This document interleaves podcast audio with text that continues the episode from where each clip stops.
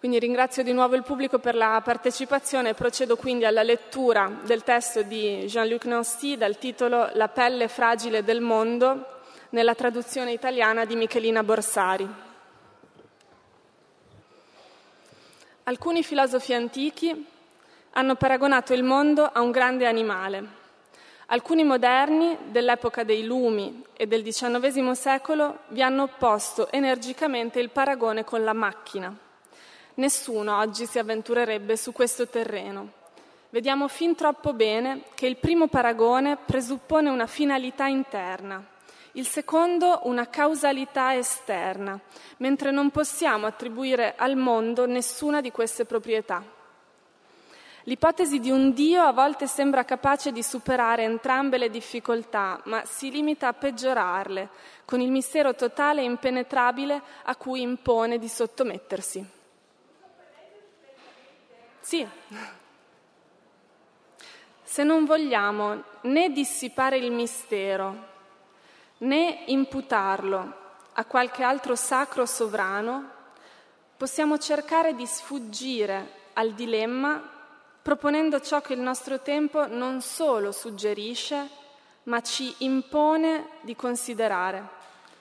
Il mondo non è un animale né una macchina, siamo noi stessi. Non persegue una finalità immanente e non è l'effetto di una causalità trascendente. È ciò che l'umanità fa o disfa di, di esso al tempo stesso in cui fa o disfa se stessa. La mondializzazione non è solo l'effetto dello sviluppo tecno-economico, è un riassetto, una rimessa in gioco del mondo stesso. Forse è la fine di un mondo, comunque lo si intenda, ma anche la nascita di qualcosa di diverso da un mondo per cui non abbiamo il nome. 2. Una certezza almeno è di rigore. Se fosse un animale, il mondo si presenterebbe con un'unità capace di distinguerlo anche solo da un esterno informe. E tale distinzione avrebbe il carattere di una pelle, come quella in cui si distingue e si presenta tutto ciò che vive. Se invece fosse una macchina, non avrebbe pelle, poiché per distinguersi e presentarsi ricorrerebbe a un ordine diverso da quello del suo meccanismo. Se la pelle ha il carattere proprio di un'unità che sussiste da sé e al tempo stesso si relaziona col mondo che la circonda, come potrebbe il mondo umano, né animale né meccanico, avere una pelle, vale a dire una consistenza propria, dato che non ha mondo al di fuori di sé? Anche se si concepisce come una pluralità di mondi, resta pur sempre opera dello spirito e delle, dell'attività umana.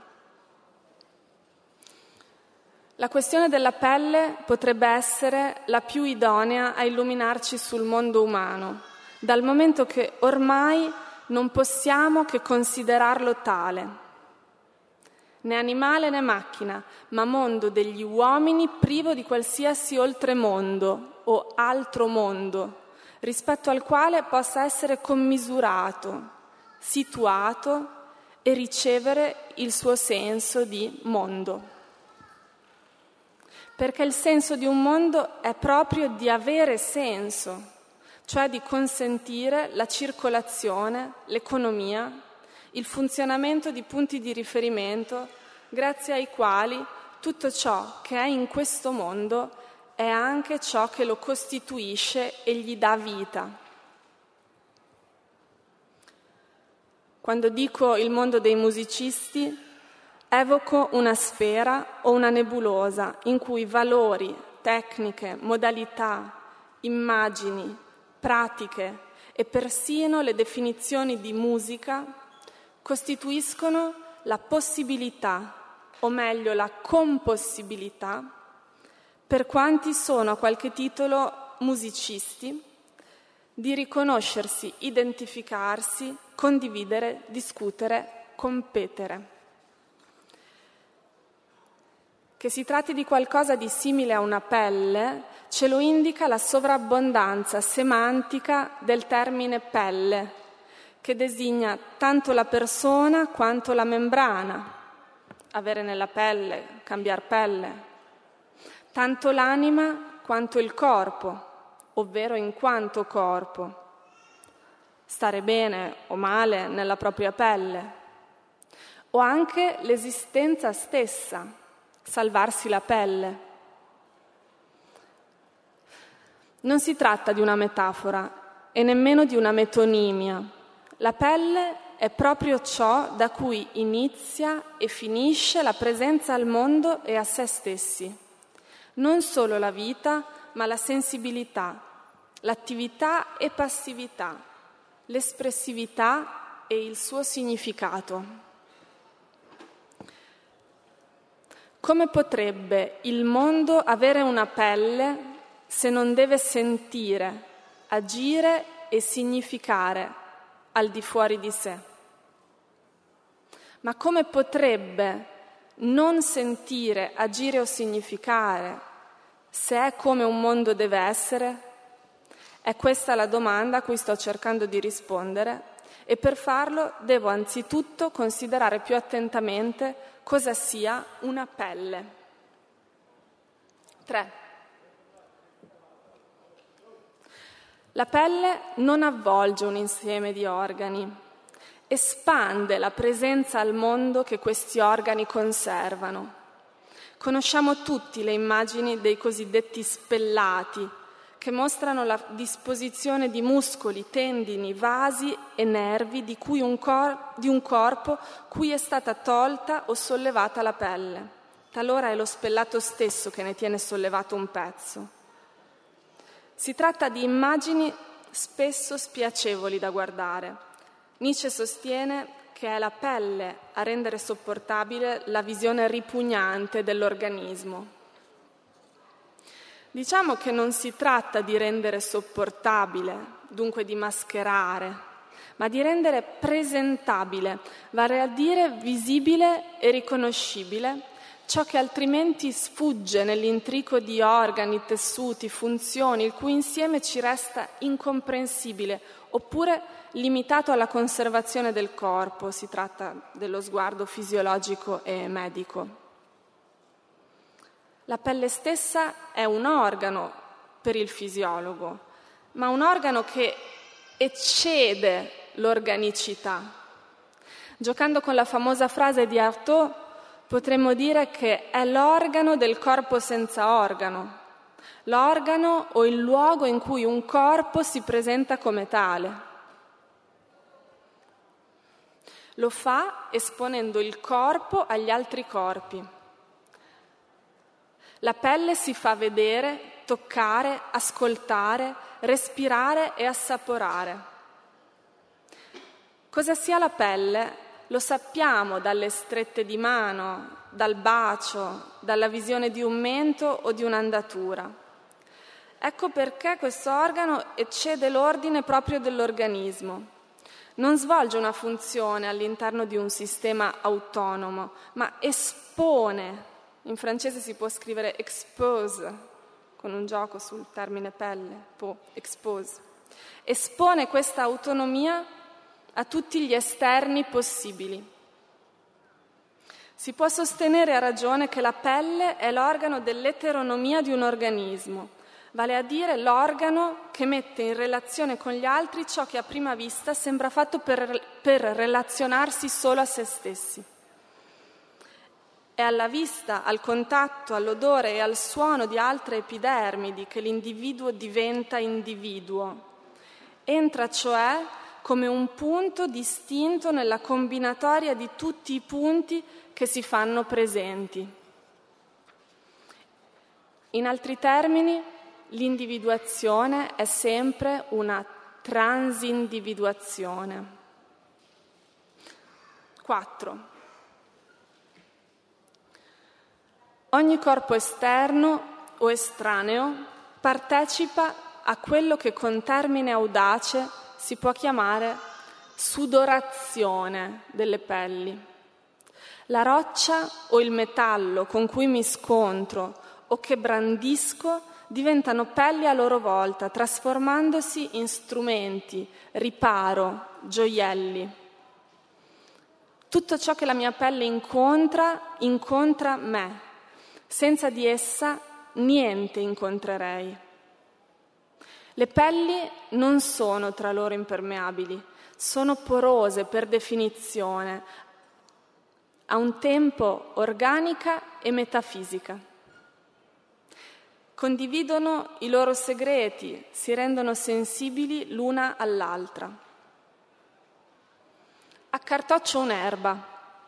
Il suo profumo si lascia inalare, mentre tra le dita l'erba sgualcita si decompone.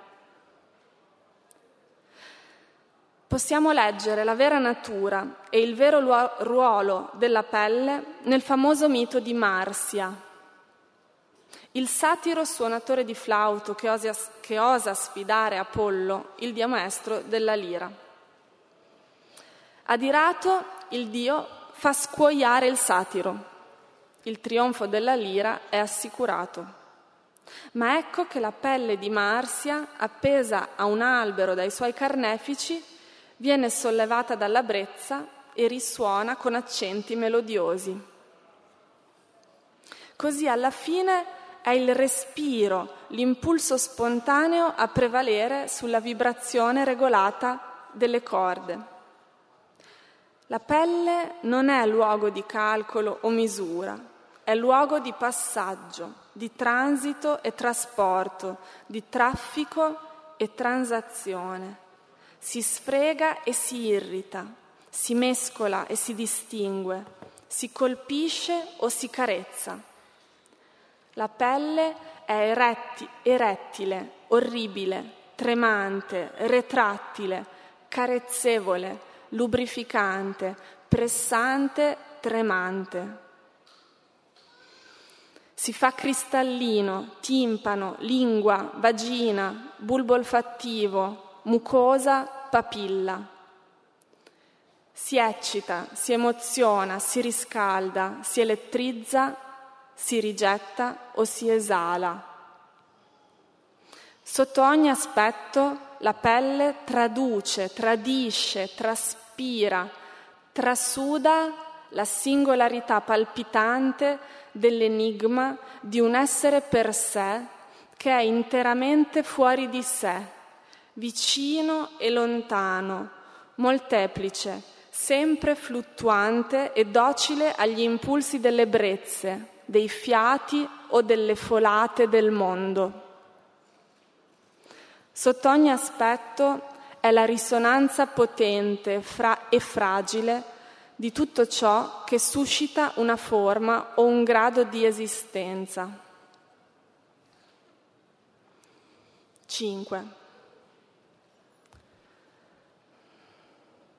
Se il mondo non può avere una pelle, che cosa diventano per lui le proprietà dell'essere per sé, che deve pur essere, se davvero è il luogo o l'atto di un possibile insieme di senso? Non ha pelle perché è solamente, per così dire, il fattoriale di tutte le nostre pelli ed è solamente l'insieme di combinazioni, assemblaggi, attriti, pressioni, carezze, violenze, contusioni, attrazioni e repulsioni, elusioni, osmosi, eccitazioni, catture, segnali, segnalazioni e segnature che tutte le nostre pelli non smettono di scambiarsi. In questi scambi esse al tempo stesso si formano e si trasformano, assumono le loro caratteristiche, pieghe e andature, andando a costituire ciò che chiamiamo popoli o popolazioni, culture, rivalità e domini.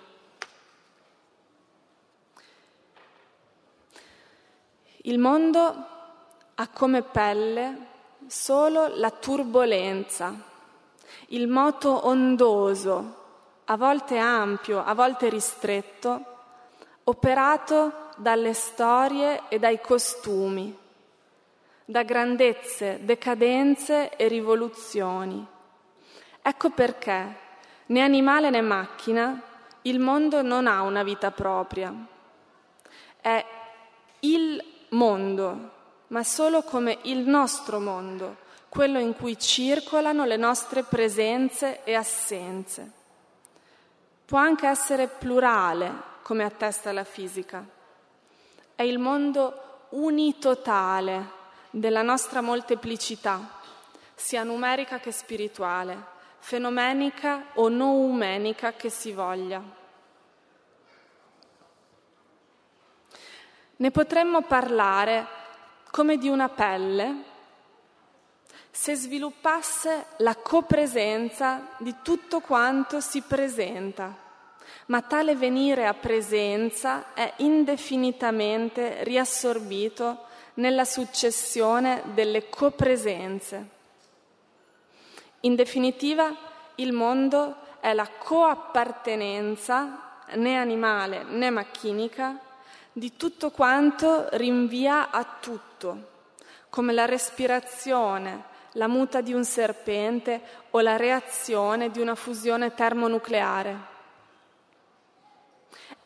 È un groviglio, un intreccio interminabile destinato a un maelstrom in cui l'idea stessa di mondo si allontana per riemergere chissà dove, a seconda di una coappartenenza priva di coesione. Poiché non si tratta di una pelle, questa espansione, un'estensione dello spazio-tempo, un brodo di cristalli e gas, è molto più fragile delle pelli che sono già fragili, perché tutto vi tocca l'estremità. La pelle di Marsia fluttua in balia degli zefiri, ma il mondo è spazzato da uragani e tramontane ghiacciate.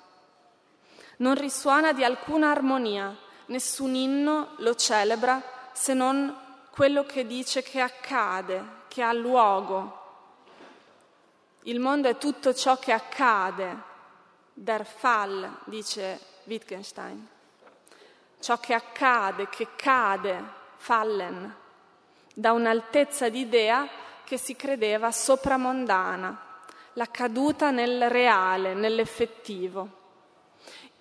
Il mondo è tutto ciò che succede tra noi, vale a dire anzitutto noi stessi e tutto ciò che ci capita, a cui giungono i nostri contatti, gli sguardi, i respiri, i movimenti. Attraverso il rinvio da pelle a pelle, da quella dell'insetto che cammina sul mio schermo, a quella del personaggio di Hieronymus Bosch riprodotto nei cristalli dello schermo, da vicino a vicino, da sorpresa a imminenza, da fugace a immemoriale, si raggiunge inconsapevolmente l'intera attualità del mondo, l'atto della sua esistenza. Un atto fatto di cose, fatto di opere e disastri, splendori, orrori e insignificanze. Fino a quando resta un atto umano è un sorgere senza fine, in cui consiste tutto il suo senso e tutto il senso che c'è.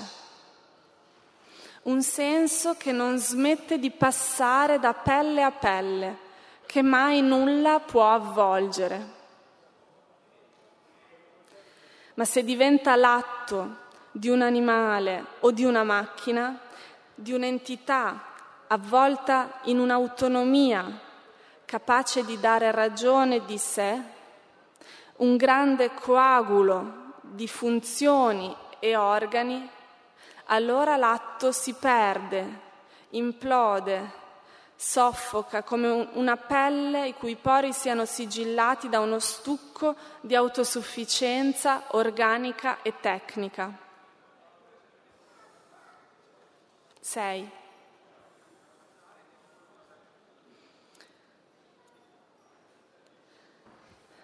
Che sia possibile in ogni momento sentire la mia pelle come pelle del mondo e il mondo come il tessuto.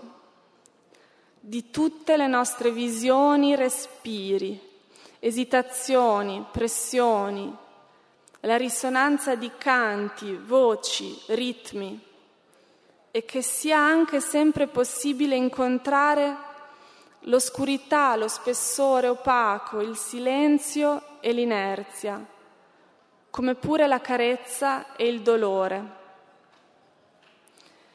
il mio palmo è l'acqua dell'oceano, il mio squarcio è quello di un volto sfigurato, la mia solitudine è le folle indaffarate, gli smarriti, i migranti, gli affamati, il mio poco che tocca d'abbondanza modi, gesti, desideri. Che tutto ciò sia ancora possibile e che le pelli si prendano, si lascino andare, si slaccino, sudino, si bagnino e si secchino, si tatuino, si compiacciano, si spellino, si emozionino, si proibiscano, si interpretino, senza esaurirsi in interfacce connesse, interattive nel software di un grande animale macchina. È chiedere troppo Già?